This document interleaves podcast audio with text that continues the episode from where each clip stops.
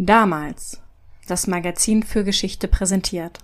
Damals und heute. Der Podcast zur Geschichte mit David und Felix. Felix, es geht wieder nach Rom. Ja, schön. Zeitlich knüpfen wir an an die Prätorianer-Folge. Wir befinden uns also zur Zeit des Tiberius und seines höchst ambitionierten Prätorianer-Präfekten. Der Kaiser werden wollte anstelle vom Kaiser. Ja, Wir starten also mal nicht mit der späten Republik, wo wir eigentlich immer sind sonst. wir starten im Kaiserreich. Aber das Kaiserreich ist noch verhältnismäßig jung. Tiberius ist Augustus Nachfolger. Er ist also erst Kaiser Nummer 2. Jetzt ist das römische Kaisertum eben eine etwas merkwürdige Angelegenheit. So richtig scharf umrissen ist das als Institution überhaupt nicht. Eigentlich tut das Kaisertum ja so, als wäre es immer noch eine Republik. Und entsprechend ist es für Anwärter auf den Kaiserthron gar nicht so einfach, legitimen Anspruch anzumelden. Zu Zeiten des Tiberius gibt es aber einen Mann, der prädestiniert zu sein scheint, den Kaiser eines Tages zu beerben. Und zwar ist das Tiberius Neffe Germanicus, den Tiberius folgerichtig adoptiert. Germanicus ist ein extrem beliebter Feldherr, der die Heere am Rhein anführt und dort gegen die Germanen kämpft. Mit denen haben die Römer zu dieser Zeit ja ein Hühnchen zu rupfen.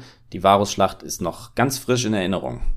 Und im Gegensatz zu Varus ist Germanicus also zumindest so erfolgreich, dass seine Soldaten mit ihm zufrieden sind. Ja, im Jahr 17 gestattet Tiberius ihm einen Triumphzug in Rom. Mitgeführt wird dabei unter anderem die schwangere Frau des Arminius. Das ist denn ja wirklich gelungene Rache für das Debakel im Teutoburger Wald gewesen. Was auch immer da passiert ist und in welchem Wald auch immer es war. Ja, wir, weiß ich nicht, ob wir darüber mal reden, das ist vielleicht zu abgedroschen, oder? Schlacht im Teutoburger Wald. Also, es, ja, also es ist zumindest teilweise gelungene Rache. Arminius selbst ist zwar noch frei und wirklich gewonnen ist der Krieg gegen die Germanen auch eigentlich noch nicht, aber die blutige Nase hat diesmal ganz eindeutig die andere Seite. Von daher, Rom jubelt und Germanicus ist ein Held.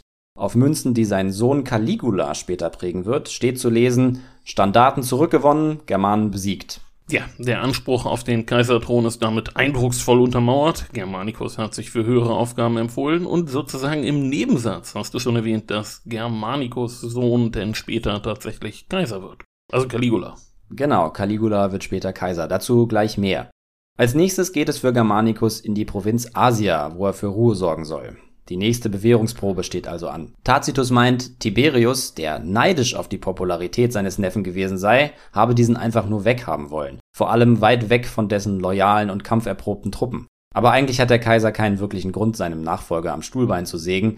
Neid mag zwar eine Rolle gespielt haben, aber Tiberius wird kaum versucht haben, seinem designierten Nachfolger zu schaden. Wie dem auch sei, warum es Germanicus nach Asien verschlägt, ist für die heutige Geschichte gar nicht so wichtig. Wichtig ist hier nur, die Sache endet schlecht für Germanicus. Der Gouverneur von Syrien, Gnaeus Calpurnius Piso, stellt sich als äußerst feindselig heraus. Als Germanicus im Jahr 19 feststellt, dass der gute Piso alle Maßnahmen, die er für Syrien festgelegt hat, entweder ignoriert oder umkehrt, eskaliert der Konflikt.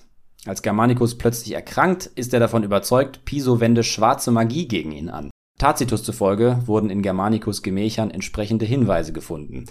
Eingravierte Flüche und versteckte Körperteile. Ja, zumindest wäre das ein deutlicher Hinweis, dass ihn niemand umbringen wollte, der auch noch Zugang zu seinen Gemächern hatte. Das ist nicht so gut. Das sorgt für unruhigen Schlaf, wenn da sowas Mhm. Komisches stattfindet. Allerdings, und kurz darauf ist Germanicus tot. Angeblich feiert Piso eine wahre Triumpforgie, als er davon erfährt. Möglicherweise hat der Tiberius Reaktion falsch eingeschätzt und glaubt, er hätte alles richtig gemacht. Es gibt damals viele, die das Verhältnis zwischen dem Kaiser und Germanicus für sehr schlecht halten. Jedenfalls kommt er selbstbewusst nach Rom, wo ihm der Hass der ganzen Stadt entgegenschlägt. Als er feststellen muss, dass Tiberius ihn nicht unterstützt, begeht er Selbstmord. Aber das macht Germanicus auch nicht wieder lebendig. Germanicus Frau Agrippina bringt die Asche ihres Mannes nach Italien. Also alles in allem eine große Tragödie. Und für das Reich bedeuten die neuesten Vorgänge besonders eines. Die Nachfolge des Tiberius ist wieder ungeklärt. Für die Familie des Germanicus beginnt jetzt eine harte Zeit. Agrippina, seine Frau, hat dank ihres Mannes einen guten Stand beim Heer, aber der schadet ihr jetzt eigentlich mehr, als dass er ihr nützen würde. Sie wird damit nämlich von allen, die die Kaisernachfolge im jeweils eigenen Sinn regeln wollen, als Bedrohung wahrgenommen. Zu ihren Gegnern gehört auch der Prätorianerpräfekt Sejanus, um den es in der besagten Prätorianerfolge ging. Aber Germanicus Sohn wird denn schließlich ja doch Kaiser. Ja, Gaius wird tatsächlich später noch Kaiser. Wir kennen ihn heute, wie gesagt, als Caligula. Über den machen wir voraussichtlich auch irgendwann demnächst mal eine Folge. Aber bis Caligula Kaiser wird, muss die Familie leiden. Das bekommt auch Germanicus Tochter Agrippina mit, die ist zum Zeitpunkt seines Todes vier Jahre alt. Und sie heißt verwirrenderweise wie ihre Mutter. Ja, wir haben jetzt zwei Agrippinas, Mutter und Tochter. Zur Unterscheidung wird die Mutter Agrippina die ältere und die Tochter Agrippina die jüngere genannt. Die jüngere ist mit ihren vier Jahren durchaus alt genug, um zu verstehen, was da für eine Katastrophe über die Familie hereinbricht. Sejanus und Tiberius sorgen dafür, dass Agrippina die Ältere nach Herculaneum verbannt wird. Moment, Moment.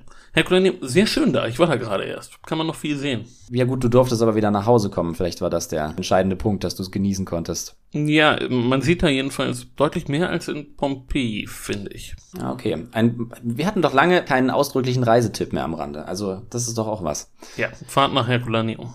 Dorthin wird also Agrippina die Ältere verbannt und ihr Sohn Nero Caesar auf die Insel Pontia. Nero Caesar nicht zu verwechseln mit dem berühmten Kaiser Nero, um den es gleich auch noch gehen wird. Ein weiterer Sohn des Germanicus, Drusus Caesar, wird sogar im kaiserlichen Palast eingesperrt. Keiner der drei überlebt lange. Dass Sejanus, also der besagte Prätorianerpräfekt, schließlich gestürzt wird, bringt ihnen da überhaupt nichts. Agrippina die Ältere wird irgendwann auf die Insel Pandateria gebracht, wo sie von ihren Wächtern geschlagen wird und sich bald darauf umbringt. Nero Caesar stirbt auf Pontia, vermutlich wird auch er umgebracht, und Drusus Caesar lässt man im Gefängnis verhungern. In seinem verzweifelten Versuch zu überleben, soll er Teile seines Nachtlagers gegessen haben. Das ist natürlich ein tiefer Fall für die Familie des Germanicus und eigentlich eine, ja, fast schon unmögliche Ausgangslage für Caligula, doch noch was zu reißen und Kaiser zu werden. Das stimmt, aber wie gesagt, das römische Kaisertum ist eine merkwürdige Sache. Und wer eine geregelte Nachfolge will, die friedlich über die Bühne geht, der muss eine ganze Reihe von Faktoren im Auge behalten. Zum einen ist die Familie des Germanicus verwandtschaftlich so nah an Augustus, wie man es eben nur sein kann. Auf welche Art und Weise? Germanicus ist der Großneffe von Augustus und Agrippina die Ältere ist eine Enkelin von Augustus. Also sind Caligula und entsprechend auch seine Schwester Agrippina die Jüngere über Vater und Mutter Nachkommen des Augustus. Naja, das hilft ja schon mal, wenn man Kaiser werden will. Zum anderen schmiedet Caligula ein Bündnis mit dem Prätorianerpräfekten Marco, Du erinnerst dich an Marco, also Sejanus Nachfolger? Ja, das war derjenige, der Tiberius beim Sturz von Sejanus geholfen hat und der zu dem Zweck mit der Feuerwehr angekommen ist. Ja, eben der. Mit diesem Marco schmiedet Caligula also ein Bündnis. Um dieses Bündnis zu besiegeln, überlässt Marco Caligula seine Frau als Mätresse und Caligula verspricht, sie zu heiraten, sollte er Kaiser werden. Ja, das ist wieder so eine römische Geschichte, die man eigentlich nur damit erklären kann, dass es Rom ist, nicht? Zur Erklärung, wer sich jetzt fragt, was zur Hölle hat Marco davon, wenn Caligula seine eigene Frau zur Mätresse nimmt und sie dann später auch noch heiratet? Das war einfach ein guter Weg sicherzustellen, dass er eine direkte Verbindung zu Caligula hatte, wenn der denn erstmal Kaiser ist. Da waren die Römer nicht so. Das war irgendwie alles Politik bei denen. Ja, exakt. Jedenfalls schafft es Caligula, sich so zu positionieren, dass er den Platz seines verstorbenen Vaters als Thronerbe antritt. Als Tiberius also schließlich stirbt, übernimmt er die Herrschaft. Sofort beginnt er damit, die ganze gebeutelte Germanicus-Familie zu rehabilitieren. Die Toten ganz besonders. Von den Söhnen des Germanicus ist er der letzte, der übrig geblieben ist, aber er hat noch seine drei Schwestern. Drusilla, Julia Livilla und Agrippina die Jüngere. Agrippina ist jetzt Anfang 20 und da ihre Mutter inzwischen tot ist und sie ab jetzt im Zentrum der Story stehen soll, lassen wir den Zusatz die Jüngere ab jetzt mal weg und sagen einfach Agrippina. Ja, ist einfacher so. Caligula macht seine Schwestern zu Vestalinnen, also zu hochgeehrten Priesterinnen der Göttin Vesta. Und er bindet ihre Namen in den Schwur ein, den man ihm leisten muss. Aber Caligula wäre nicht Caligula, wenn es nicht auch in diesem Zusammenhang Verstörendes zu berichten gäbe. Antike Autoren schreiben, dass er zu allen drei Schwestern ein inzestuöses Verhältnis gehabt hat. Jetzt muss man bei Caligula Stories immer ein bisschen vorsichtig sein mit den Quellen. Wie gesagt, demnächst werden wir wahrscheinlich nochmal drüber reden. Aber die Sache mit dem Inzest ist tatsächlich sehr gut möglich. Ein Grund dafür könnte Caligulas Besessenheit für die eigene Blutlinie gewesen sein. Ja, und die Blutlinie, da drehte sich ja wirklich alles in seinem Leben. Die Blutlinie macht seinen Vater erst zum Thronanwärter, denn seine Familie zur Zielscheibe und schließlich auch ihn selber zum Kaiser. So ist es. Und Agrippina könnte teils ähnliche Vorstellungen gehabt haben, aber dazu später mehr. Besonders wichtig für Caligula ist nicht Agrippina, sondern eine der anderen beiden Schwestern, Drusilla. Als die stirbt, lässt er sie als neue Aphrodite vergöttlichen. Und für die anderen beiden Schwestern, also Agrippina und Julia Livilla, wird es jetzt gefährlich. Caligula ist nämlich bald davon überzeugt, dass Drusillas Ehemann an einer Verschwörung gegen ihn beteiligt ist und er lässt ihn entsprechend hinrichten. Dieser Ehemann soll nicht nur eine sexuelle Beziehung zu Caligula gehabt haben, sondern auch zu Agrippina und zu Julia Livilla. Die beiden Schwestern sind also gleich mitverdächtig. Was es genau mit der Verschwörung auf sich hatte, darüber werden wir wahrscheinlich ein andermal noch genauer reden. Im Moment ist nur wichtig, dass Caligula ihnen ihre Ehren, die er ihnen zuerkannt hat, wieder wegnimmt und dass er die beiden verbannen lässt. Wie vor ihnen schon ihr Bruder Nero Caesar warten sie nun auf einer Insel auf ihr vermutlich gewaltsames Ende. Agrippina muss ihren einjährigen Sohn in Rom zurücklassen. Wir kennen ihn heute als Kaiser Nero. Agrippina wird damit denn jetzt zur Kaiserin Mutter, aber jetzt weiß sie das noch nicht. Aber einen Vater muss Nero ja auch gehabt haben. Welcher Verbindung ist denn der kleine Nero entsprungen bei dem ganzen Bettenwechsel, den wir hier haben? Ja, Agrippinas Mann und Neros Vater ist ein Senator, der in erster Linie für den sogenannten Albuzilla-Skandal bekannt ist, der ihn fast das Leben gekostet hätte. Er ist einer von vielen Männern gewesen, die mit der adligen Albuzilla ein Verhältnis hatten. Albuzilla ist wiederum im letzten Jahr des Tiberius der Prozess gemacht worden und Agrippinas Mann hat mit Ach und Krach vermeiden können, unter die Räder zu geraten. Also eine echte Heldengestalt. Und das wäre Tochter des Germanicus. Ja, aber er kommt in dieser Geschichte eh nicht weiter vor. Er stirbt nämlich kurz danach. Da ist Nero 2. Und ein halbes Jahr später wird Caligula ermordet. Naja, da können sich die Verbannten auf der Insel ja jetzt Hoffnungen auf die baldige Rückkehr nach Rom machen. Ja, berechtigte Hoffnungen. Nächster Kaiser wird nämlich ihr Onkel Claudius. Also bitte merken, dass der neue Kaiser Agrippinas Onkel ist. Das wird gleich wichtig. Und Kaiser Claudius holt seine Nichten Agrippina und Julia Livilla zu sich an den Hof, gibt ihnen ihren Besitz zurück und stellt ihre Stellung wieder her. Ja, damit ist Nero doch schon in mittlerer Sichtweite von der Thronfolge. Richtig. So sieht das auch Claudius Frau Messalina. Und angeblich versucht sie sogar Nero umbringen zu lassen. Es kursiert die Geschichte, dass die von ihr gedungenen Attentäter die Flucht ergreifen, als eine Schlange unter Neros Kissen hervorkommt. Nero trägt tatsächlich lange ein Amulett bei sich, das Schlangenhaut enthält, die in seinem Kinderbett gefunden worden sein soll. Messalina ist, wie Agrippina, eine Figur, bei der man heute schwer sagen kann, welche Geschichten über sie wahr sind und welche nicht. Messalinas Rom ist in den Überlieferungen eine einzige Orgie. Juvenal nennt sie die Hurenkaiserin und Plinius schreibt, sie hätte sich mit einer von Roms berühmtesten Kurtisanen einen Wettstreit geliefert, wer in einer Nacht mit den meisten Männern schlafen kann. Und wer hat gewonnen? Messalina mit 25. Ja, reife Leistung. Gut, das macht also die Kaiserin. Und was macht Agrippina? Greift sie irgendwelche Maßnahmen, um den kleinen Nero vor weiteren Schlangenattacken zu schützen? Agrippina hat sich schnell um eine Ehe gekümmert. Und zwar versucht sie erst, sich den späteren Kaiser Galba zu angeln, aber Galba ist verheiratet und seine Schwiegermutter schlägt Agrippina wohl in aller Öffentlichkeit. Agrippina begnügt sich jetzt also mit einem guten Freund des Kaisers und der Glückliche ist ein reicher Senator, der als Redner zu großer Berühmtheit gelangt ist. Er war mit der Schwester von Agrippinas Erstemann verheiratet, ist also Agrippinas Ex-Schwager.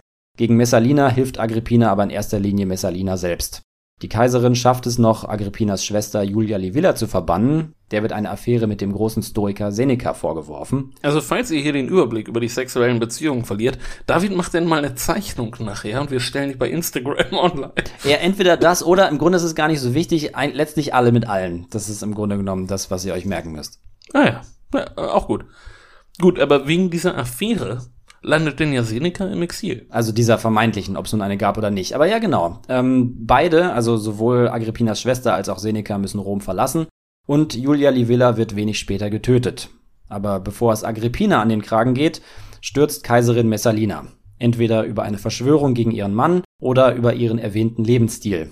Sie wird jedenfalls getötet und Agrippina, die inzwischen zum zweiten Mal Witwe geworden ist, sieht ihre Chance gekommen, Nero dem Thron ein ganzes Stück näher zu bringen. Sie will Kaiserin werden, indem sie Claudius heiratet. Agrippina heiratet Claudius. Das ist ihr Onkel. Du hast es dir gemerkt. Ja, die Hörer hoffentlich auch. Ja, und sie gewinnt für dieses Projekt einen mächtigen Unterstützer, den freigelassenen Pallas, mit dem sie zu dieser Zeit wohl eine Affäre beginnt. Natürlich. Äh, ja, ja, genau, na klar. Also wie gesagt, das im Grunde muss ich es ja gar nicht dazu sagen, ne? In, in Klammern den Quellen zufolge. Ich habe ja schon gesagt, es ist immer schwierig zu sagen, was davon stimmt und was nicht, aber so ist es überliefert. Dieser Pallas gehört jedenfalls zu einer Gruppe von Freigelassenen, die für Claudius zahlreiche Regierungsaufgaben übernehmen. Also den ganzen Papierkram, der das Imperium so zusammenhält. Ganz genau. Im Kreise dieser Freigelassenen gibt es mehrere Ideen, was die Frage der kaiserlichen Heirat betrifft. Weitere prominente Namen werden ins Spiel gebracht, aber Pallas setzt sich gegen seine Kollegen durch und Kaiser Claudius entscheidet sich für die eigene Nichte, also für Agrippina. Gibt es denn in Rom nicht denn doch irgendwo juristische Hürden? Oder kann der Kaiser jetzt einfach seine Nichte heiraten? Ganz so einfach und nebenher geht es tatsächlich nicht. Agrippina tritt nun als die meisterliche Netzwerkerin in Erscheinung, die sie ist. Sie betreibt massive Lobbyarbeit bei den Senatoren und bekommt genug von ihnen auf ihre Seite, um das juristische Problem, das der Inzest mit sich bringt, verschwinden zu lassen. Die Heirat wird legalisiert und findet anschließend umgehend statt. Ich möchte gar nicht so genau wissen, was für eine Art von Lobbyarbeit sie betrieben hat. Das hast du jetzt gesagt. Das habe ich jetzt gesagt. Das ist nicht belegt. Und jetzt Werbung. Wir möchten euch heute auf einen anderen Podcast aus dem Konradin Verlag hinweisen. Im Bild der Wissenschaft Podcast spricht der Wissenschaftsjournalist Tim Schröder mit Wissenschaftlerinnen und Wissenschaftlern über spannende Fragen aus verschiedensten Forschungsbereichen. Wie kann die Wissenschaft helfen, die Herausforderungen unserer Zeit zu meistern? Was werden die nächsten großen Innovationen? Und was gibt es auf der Erde und im Universum noch zu entdecken? In der ersten Folge geht es um Hacking und die Frage, wie man sich vor Hackerangriffen schützen kann. Die könnt ihr jetzt auf allen Podcast-Plattformen hören. Einfach nach Bild der Wissenschaft Podcast suchen oder ihr findet ihn auch auf der Website wissenschaft.de. Und weiter geht's. Gut, sie ist jetzt Kaiserin. Ja, im Jahr 49 ist das, also acht Jahre nach ihrer Rückkehr aus der Verbannung. Ja, das Blatt hat sich damit ja nicht zum ersten Mal komplett wieder gedreht für sie. Richtig. Aber ihr Hauptziel ist weiterhin, ihren Sohn Nero zum Kaiser zu machen. Dafür arrangiert sie die Hochzeit zwischen Nero und Claudius Tochter Octavia und sie tut alles, um Nero zu Claudius Nachfolger aufzubauen. Dass Claudius Nero adoptiert, ist ein wichtiger Schritt dahin. Als Sohn der Kaiserin, also Stiefsohn von Claudius war er denn ja sowieso? Ja. Ne, da hatte er doch wohl schon ganz gute Chancen, Thronfolger zu werden. Aber wer stünde denn jetzt noch als Konkurrent bereit? Also die vorherige Kaiserin hatte auch einen Sohn, Britannicus, und der hat immer noch einige wichtige Unterstützer, aber Agrippina macht sich schnell und gründlich an deren Entfernung. Dabei hilft ihr übrigens Seneca. Ja, der große Philosoph ist zurück. Er kam mir gerade schon mal kurz vor, ist dann aber schnell wieder gegangen und jetzt ist er wieder in Rom. Ja, Seneca war ins Exil geschickt worden, weil er eine Affäre mit Agrippinas Schwester Julia Livilla gehabt haben soll.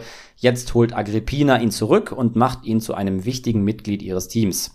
Er stößt also zu Pallas, dem erwähnten Freigelassenen, und zu Vitellius, der ebenfalls eine sehr interessante Gestalt ist. Er ist erst ein Gefolgsmann von der vorigen Kaiserin Messalina und wechselt nach deren Sturz schnell in Agrippinas Lager.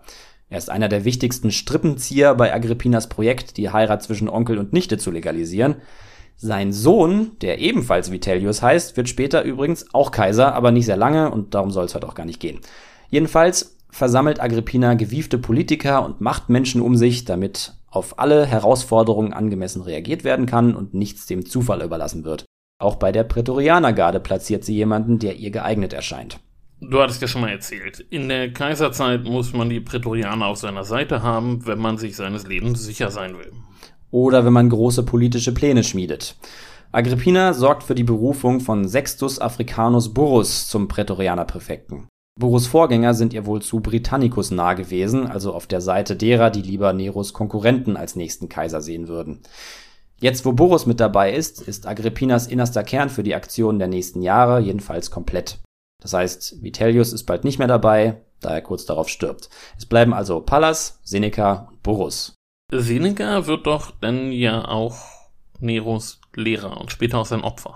Ja, Tutor für Nero zu sein, ist tatsächlich eine seiner Aufgaben in Agrippinas Diensten. Ja, viel gebracht haben die Lektionen des Stoikers denn ja wohl nicht.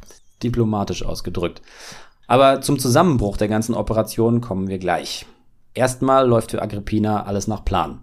Nero bekommt nicht nur alle Ehren zugesprochen, die er auf seinem Weg nach oben braucht, Agrippina selbst sammelt immer größere politische Macht. Sie beschränkt sich dabei nicht auf indirekte Einflussnahme durch Gefolgsleute und geheime Absprachen in Hinterzimmern, obwohl sie darin sehr gut ist, sondern sie schafft sich eine öffentlich sichtbare Position im Kaiserreich, die keine Frau vor ihr inne gehabt hat. Ab dem Jahr 50 trägt sie den Titel Augusta, eine Würde, die bis dahin nur nach dem Tod eines Kaisers an dessen Witwe verliehen worden ist. Ihr Geburtsort wird als römische Siedlung neu gegründet und nach ihr benannt. Damit ist sie auch die erste Frau, nach der eine römische Stadt benannt wird. Genauer gesagt heißt die Siedlung von nun an Colonia Claudia Ara Agrippinensium. Heute bekannt als Köln. Genau, Köln. Außerdem bekommt Agrippina eine schicke Staatskarosse zur Verfügung gestellt. Also steht sie nicht im Hintergrund, sondern beansprucht eine Rolle für sich, die ihrer Macht auch offensichtbar Ausdruck gibt. Allerdings. Überliefert ist zum Beispiel eine Anekdote, bei der der britannische König Caratacus zusammen mit seiner Familie begnadigt werden soll. Bei der dazu abgehaltenen Zeremonie sitzen Kaiser und Kaiserin auf zwei separaten Podien und nehmen, jeder für sich, die Huldigung der Briten entgegen. Agrippina ist also nicht Kulisse für den Glanz des Kaisers, sondern ihre Macht steht für sich selbst. Auf Münzen und Reliefs dieser Jahre wird das ebenfalls deutlich. Visuell steht sie gleichberechtigt neben dem Kaiser. Man kann davon ausgehen, dass sie bei alledem ein gutes Verhältnis zu einem Großteil der Senatoren aufrechterhalten hat. Viele Senatoren können Claudius nicht ausstehen, aber sie müssen eingestehen, dass es seit seiner Heirat mit Agrippina deutlich besser geworden ist. Alles läuft also super für Agrippina, aber dann stirbt im Oktober 54 Kaiser Claudius und aus Agrippinas Sohn Nero wird Kaiser Nero. Die große Frage ist jetzt, bedeutet das nun für Agrippina das Erreichen des lang ersehnten Ziels oder kommt ihr der plötzliche Tod ihres Onkels eher ungelegen? Also hat sie ihn gepflegt oder hat sie ihn vergiftet? Das ist exakt die Frage. Die Quellen sind schnell dabei, ihr Mord zu unterstellen, und so schlecht würde das ja auch nicht passen. Ihr Sohn ist in Position gebracht, jetzt muss nur der Kaiser sterben und der Plan ist geglückt. Nero ist Kaiser. Aber auf der anderen Seite ist gerade die Tatsache, dass in dem Moment eigentlich alles ausgezeichnet läuft, Grund genug, diese Version zumindest zu bezweifeln. Nero ist nämlich noch keine 17 und eigentlich hatte Agrippina wohl vor, ihn erstmal ganz nach Schema F den Cursus Honorum durchlaufen zu lassen. Er hat zwar ein gutes Team um sich, Agrippinas Team, aber er ist eben noch ein komplettes Greenhorn, was den politischen Betrieb von Rom anbetrifft. Also wäre es eigentlich besser gewesen, wenn Claudius sich mit seinem Ableben noch etwas Zeit gelassen hätte und Nero in aller Ruhe, ja, die Staatsgeschäfte von der Pike auf kennengelernt hätte. Genauso wäre die Vermutung, was Agrippinas Wahrnehmung der Lage angeht. Man kann natürlich nicht genau sagen, wie sie zu der Zeit ihre eigene Position eingeschätzt hat. Es kann eben sein, dass sie sich gedacht hat, Nero solle auch als Kaiser weiter nach ihrer Pfeife tanzen. Sie ist jetzt Ende 30, auf dem Höhepunkt ihrer Macht und sie kennt im Gegensatz zu ihrem Sohn alle Kniffe der Politik. Es kann sehr gut sein, dass sie vorhatte, die Position der Kaiserin Mutter mit der Machtergreifung ihres Sohnes zu einer de facto Regentenposition zu formen, also im Grunde genommen weiter selber zu herrschen. Die Beschaffenheit des Prinzipats ist ja keine in Stein gehauene Angelegenheit. Wer genug Macht und Gestaltungswillen hat, der kann sich da schon frei entfalten. So ist es. Ob sie also Claudius vergiftet hat oder nicht, Agrippinas Sohn wird Kaiser und sie selbst macht vorerst genauso weiter wie gehabt. Dazu kommen neue Ehren, die ihren Stand im Zentrum der Herrschaft unterstreichen. Sie bekommt zwei repräsentative Leibwächter, sogenannte Lictores, ein Recht, das sonst nur Magistraten haben, und sie bekommt eine Einheit germanischer Leibgardisten zur Seite gestellt. Im Senat ist ihre Macht mehr denn je zu spüren. Zwar kann sie den Sitzungen des Senats nicht beiwohnen, aber sie ist immer in Hörreichweite der Debatten und greift durch ihre Gefolgsleute dort wohl auch ein. Im Grunde läuft also nach wie vor alles ganz großartig, wenn da nur nicht Nero gewesen wäre. Um den es bei alledem ja eigentlich von Anfang an gegangen war. Ja, immer hatte sich alles nur darum gedreht, Nero zum Kaiser zu machen. Aber jetzt, wo es geworden ist, stellt Agrippina fest, dass er sich nicht kontrollieren lässt. Er will seine Rolle im System seiner Mutter nicht einfach nur spielen, er will selbst der Bestimmer sein. Er stellt schlicht fest, dass er machen kann, was er will. Die Quellen überliefern zwei Geschichten, die diese Erkenntnis gut beschreiben. Zum einen ist da seine Beziehung zu einem Freigelassenen, dem er sage und schreibe 10 Millionen Sesterzen geschenkt haben soll. Agrippina soll daraufhin verfügt haben, diesen riesigen Schatz zu einem großen Haufen auftürmen zu lassen, um Nero vor Augen zu führen, wie viel Geld er da gerade verschenkt. Neros Reaktion? Er verdoppelt den Betrag. Er erkennt also die fast grenzenlose Macht und die Möglichkeiten, die ein Kaiser so hat. Außerdem gibt es da die Beziehung zu einer Freigelassenen namens Akte. Dass Nero mit ihr schläft, ist nicht das Problem, sondern dass er sie wie eine Ehefrau behandelt. Das ist natürlich katastrophal für die Legitimität seiner Herrschaft. Agrippina hat ja, wie gesagt, dafür gesorgt, dass Nero mit Claudius Tochter Octavia verheiratet wird. Dafür sind sie und ihre Leute sozusagen über Leichen gegangen. Octavias vormaliger Verlobter ist von ihnen in den Selbstmord getrieben worden. Die Ehe mit Octavia soll Neros Herrschaftsanspruch untermauern. Aber Nero hält sich von Octavia fern und jetzt zelebriert er, wie gesagt, in aller Öffentlichkeit seine Beziehung zu einer Freigelassenen. Ja, das ist doof, ne? Also, man, man schmiedet da jahrelang Pläne. Und dann kommt so ein verknallter Teenager einem in die Quere. Vor allem doof, wenn der Teenager dann halt auch Kaiser ist. Ja, so ist es. Agrippina verlangt von Nero, die Beziehung sofort zu beenden. Aber der gibt nicht klein bei. Er droht damit, als Kaiser zurückzutreten, Rom zu verlassen und noch Rhodos zu ziehen. Die Quellen haben nun zu berichten, dass Agrippina anschließend das Angebot macht, erstens, Nero einen beträchtlichen Teil ihres Privatvermögens zu geben und zweitens, selbst zu seiner Mätresse zu werden. Ach, Jemine, ach, das noch. Setzt sich nun Caligulas Erbe fort, Inzucht, wohin man nur schaut. Das ist tatsächlich eine mögliche Interpretation. Caligula war ja besessen von seiner Blutlinie und hatte sicher die Idee, dass Sex mit seinen Schwestern dem hohen Stellenwert eben dieser Blutlinie entspricht. Und Agrippina hat ebenso wie ihr Bruder die Erfahrung gemacht, dass allen Widrigkeiten zum Trotz, Stichwort Sejanus, Tiberius und so weiter, am Ende die Blutlinie triumphiert. So ist Caligula Kaiser geworden, so ist sie Kaiserin geworden und so ist auch Nero Kaiser geworden. Eine andere mögliche Interpretation dieser Überlieferung ist schlicht, dass die Anekdote erfunden ist. Die antiken Historiker wollen die Verderbtheit von Nero und seiner Mutter in möglichst grellen Farben malen und so eine Story passt da ganz gut ins Bild. Es könnte aber auch sein, dass Agrippina Nero nur provozieren will. Das würde zu einer weiteren Überlieferung passen, der zufolge Nero eine Lieblingskurtisane hatte, die Agrippina zum Verwechseln ähnlich sieht. Gut, aber wie wir gerade schon im Fall der Ehe zwischen Agrippina und Onkel Claudius gesehen haben, da bietet die Antike schon einen gewissen Spielraum für die Herrschenden. Caligulas öffentliche Zurschaustellung seiner incestuösen Beziehung zeigt das denn ja auch. Ja, und man denke an die Geschwisterehe bei den Persern und den hellenistischen Herrschern. Aber wie dem auch sei, Agrippina lässt in der Sache jedenfalls nicht locker. Akte soll weg und Nero will das nicht. Als er merkt, dass sie sich nicht abschütteln lässt, wendet er sich an Seneca. Wahrscheinlich Ende Januar 55. Er will, dass seine Mutter aus der Politik verschwindet. Und ihr treuer Gefolgsmann soll das für ihn erledigen. Seneca ist jetzt eigentlich in einer völlig absurden Lage. Er hat eine Schlüsselposition im Machtapparat Agrippinas, der reibungslos den Staat verwaltet, und plötzlich fordert der nominell herrschende Kaiser nun auch tatsächlich zu herrschen. Seneca hat nichts davon, Agrippina loszuwerden, aber Nero setzt ihm sozusagen den Gladius an die Kehle und Seneca muss erkennen, dass der Kaiser es ernst meint. Er muss seine Chefin Agrippina verraten.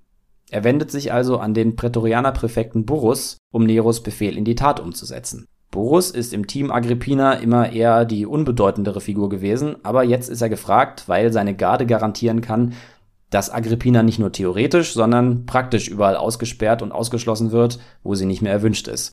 Damit ist Agrippinas Niederlage besiegelt. Sie entschuldigt sich bei Nero, ihr letzter Verbündeter, der freigelassene Pallas, also der, der die Heirat mit Claudius ermöglicht hat, wird zum Rücktritt bewegt, damit ist Agrippinas Herrschaft beendet.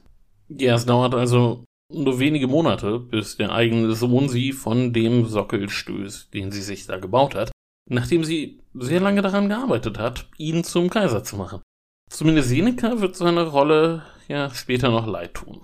Spätestens als Nero ihn denn zum Suizid zwingt. Ja, das ist anzunehmen. Wobei wohlgemerkt nicht ganz klar ist, welche Rolle Seneca bei all dem überhaupt gespielt hat. Es ist auch möglich, dass Seneca selbst damit begonnen hat, an Agrippinas Thron zu sägen, dass er zum Beispiel Neros Beziehung zu Akte eingefädelt hat. Aber wahrscheinlich ist das nicht unbedingt, weil er als Agrippinas Gefolgsmann eigentlich sehr gut gefahren ist. Vielleicht hat er gedacht, er könnte Nero allein beherrschen und manipulieren. Sollte das der Fall gewesen sein, wird er wohl sehr schnell gemerkt haben, wie übel er sich da verkalkuliert hat. Na, Agrippina ist jetzt jedenfalls ihren Zugang zur Macht los. Nachdem sie lange die Fäden in der Hand gehabt hat, war das sicher nicht so einfach zu verkraften für sie. Versucht sie denn nochmal, sich zurückzukämpfen? Sie weiß ja um die Höhen und Tiefen, die ein Leben haben kann. Oder findet sie ein neues Betätigungsfeld? Ruhestand mit 40 ist ja auch nicht schlecht. Hat man viel Zeit, seinen Hobbys nachzugehen, vor allem wenn man Geld hat.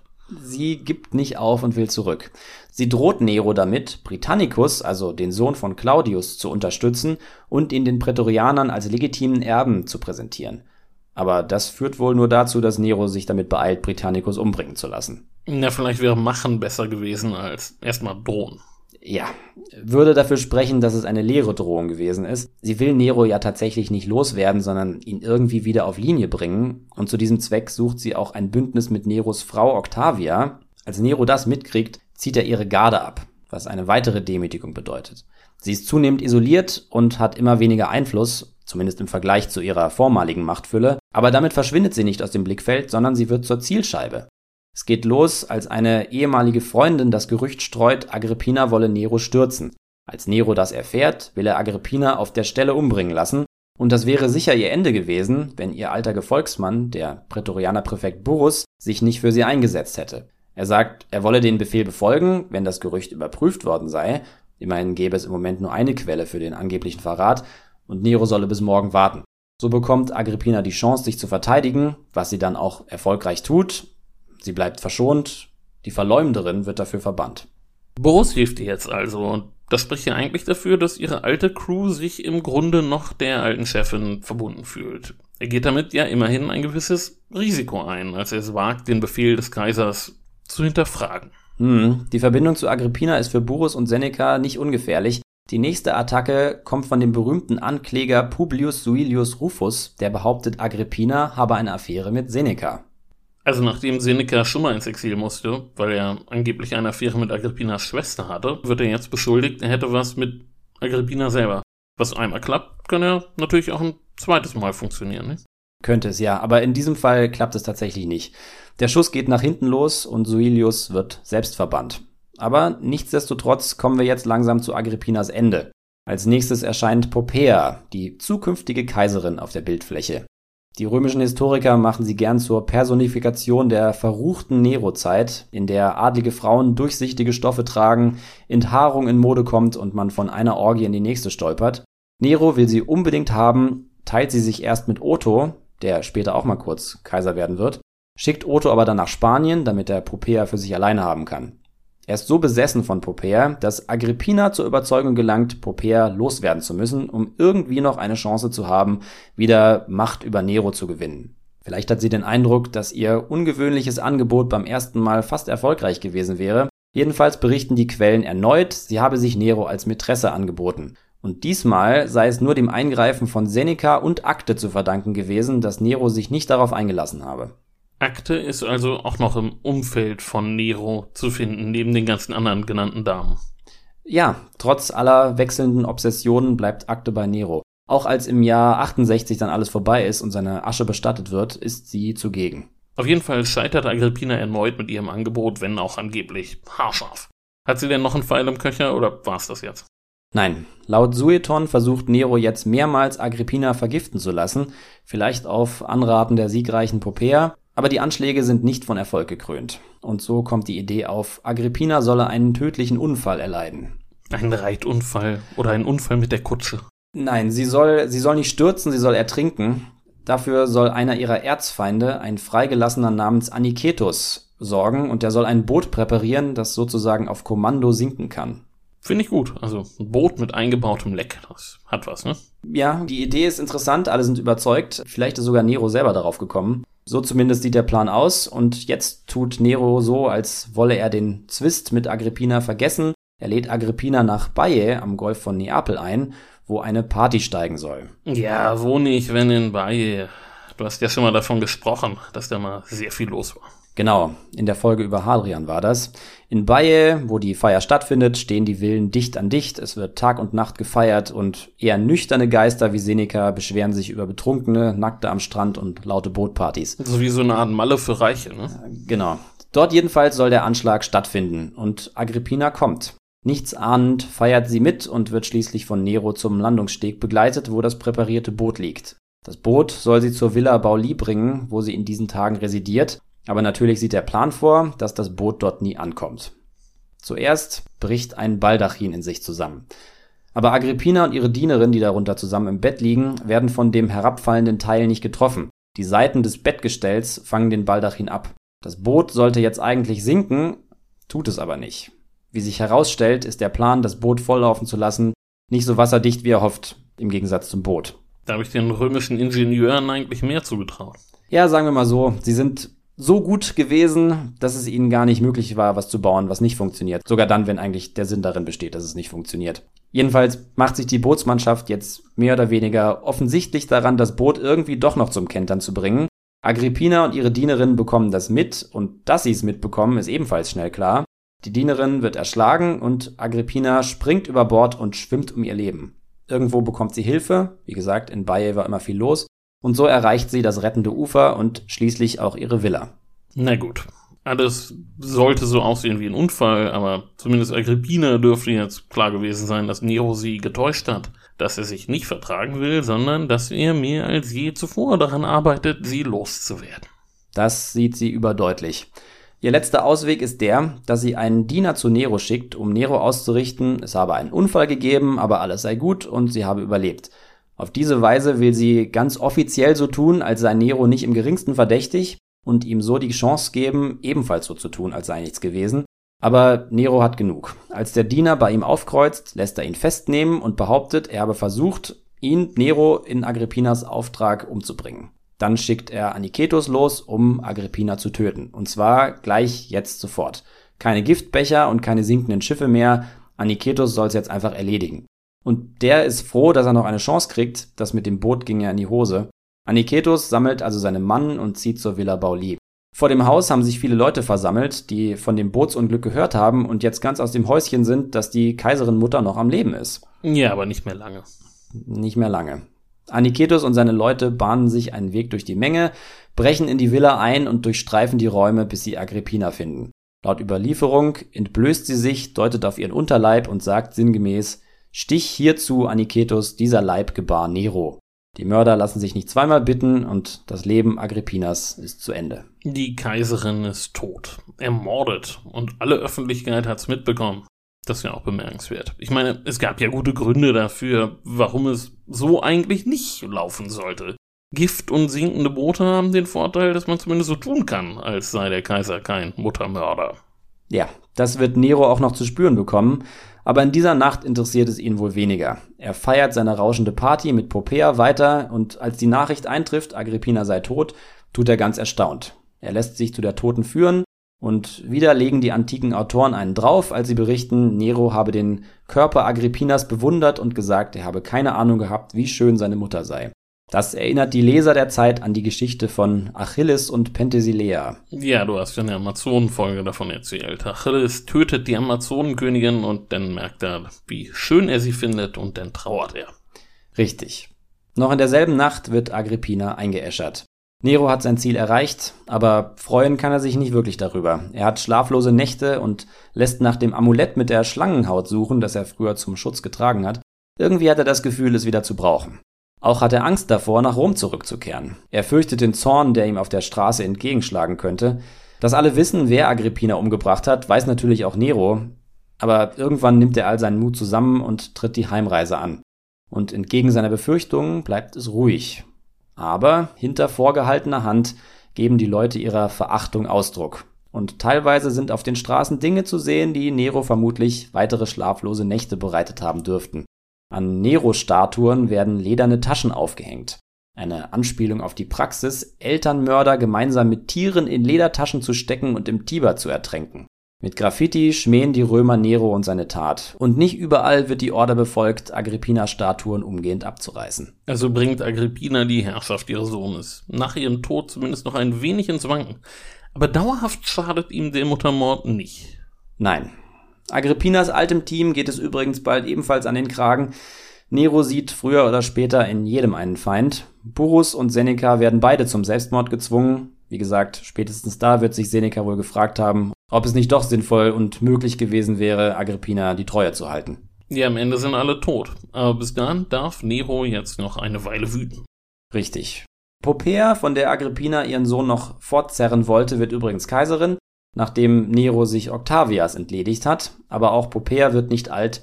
In einem Wutanfall tritt Nero sie mit Füßen und tötet dabei sie und ihr ungeborenes Kind. Es wird eine blutige Zeit für Rom, inklusive Großbrand. Ja, aber spätestens seit dem Mord an Agrippina wissen die Römer, wozu Nero fähig ist.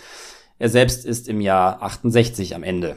Es folgt das sogenannte Vier-Kaiser-Jahr, in dem jeder mal Kaiser sein darf und die meisten haben wir gerade schon erwähnt. Galba, den Agrippina eigentlich gerne geheiratet hätte, dessen Ehe aber handgreiflich von seiner Schwiegermutter verteidigt wird. Otto, der sich zuerst Popea mit Nero teilen muss und nach Neros Tod Neros letzte Kaiserin heiratet. Vitellius, der Sohn von Agrippinas mächtigem Verbündeten gleichen Namens und schließlich Vespasian, der sich durchsetzen kann und das Stühlerücken beendet. Und der einzige ist, der heute nicht schon mal irgendwo vorgekommen ist. Du hast uns mit Namen nicht verschont heute.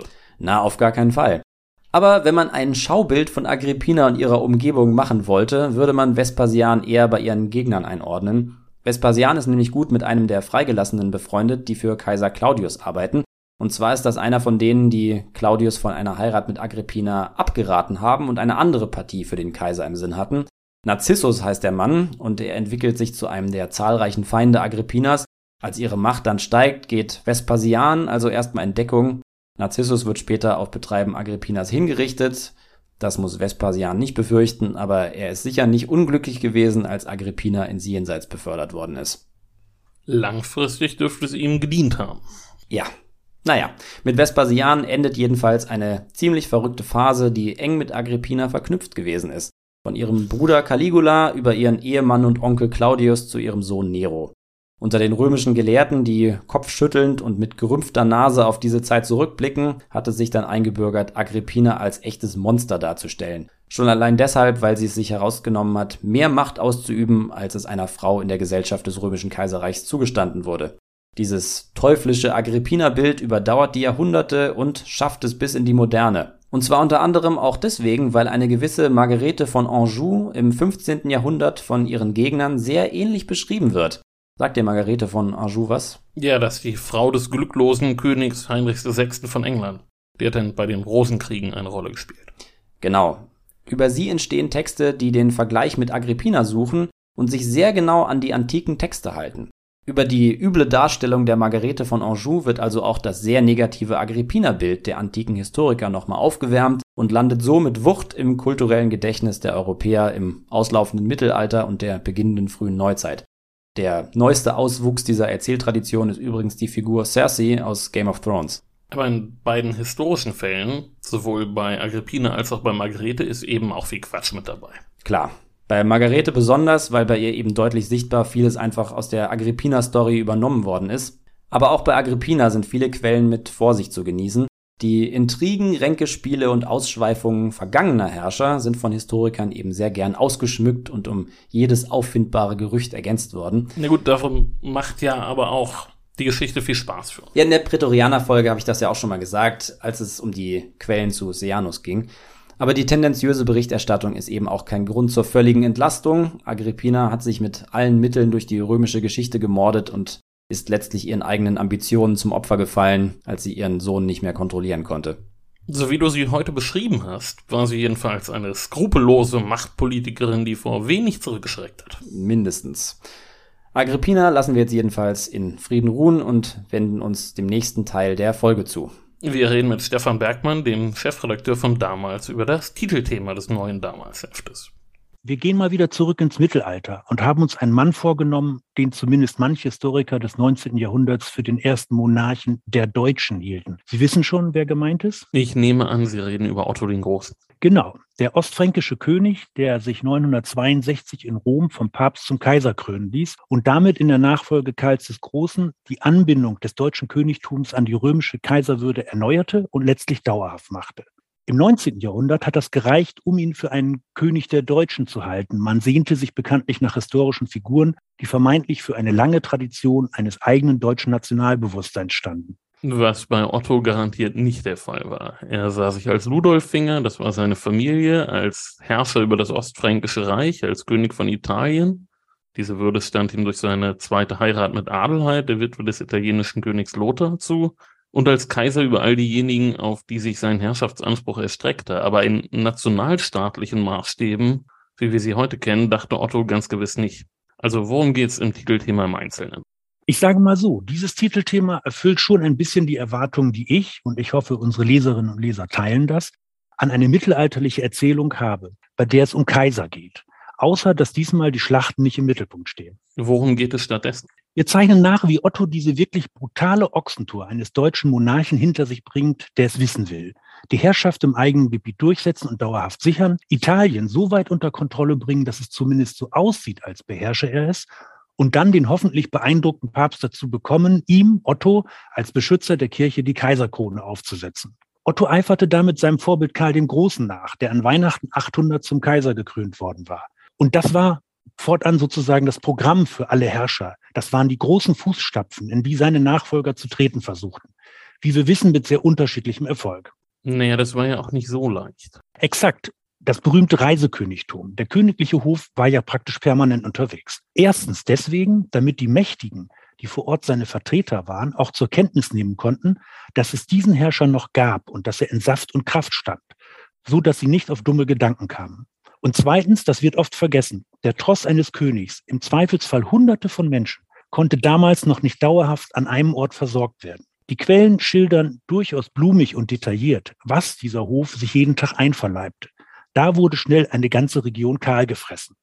Wenn man sich nun vorstellt, was es unter diesen Bedingungen bedeutete, nach Italien zu ziehen und dort die schon erwähnten Ziele zu erreichen, dann ahnt man, was für einen Stress Könige und Kaiser hatten. Welchen Eindruck haben Sie denn von Otto selbst bekommen? Bin sicher, man kommt einem Mächtigen des Mittelalters als Mensch nicht wirklich auf die Spur. Dafür sind die Quellen viel zu offiziös, beziehungsweise je nach der Zeit, wann sie entstanden und von wem sie verfasst wurden, viel zu stark interessengesteuert.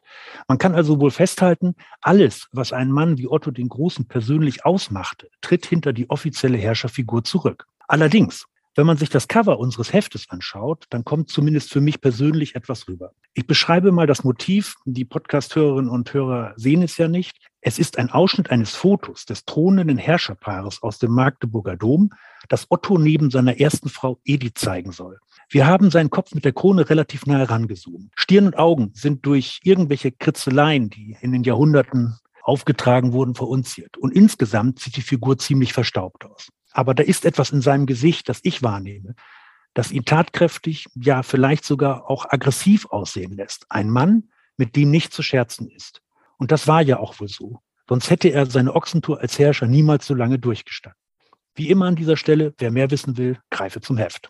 Ja, David, heute sind wir in die Untiefen römischer Politik geraten und das wollen wir auch in der nächsten Folge, wenn auch im 20. Jahrhundert. Und du wirst feststellen, das ist nicht viel weniger kompliziert als das, was du uns heute präsentiert hast. Ja, genau, du hast mich schon vorgewarnt. Es geht um die Roten Brigaden. Und Aldo Moro und die italienische Politik der 70er Jahre. Bis dahin könnt ihr äh, nachlesen, was ihr gerade gehört habt. Und ihr könnt euch natürlich, wie Herr Bergmann euch gerade gesagt hat, über Otto informieren, wenn ihr das Heft in die Hand nehmt. Ja, Otto der Große, auch super Figur.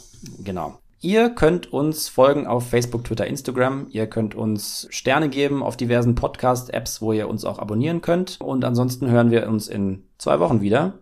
Macht's gut und bis zum nächsten Mal. Ciao.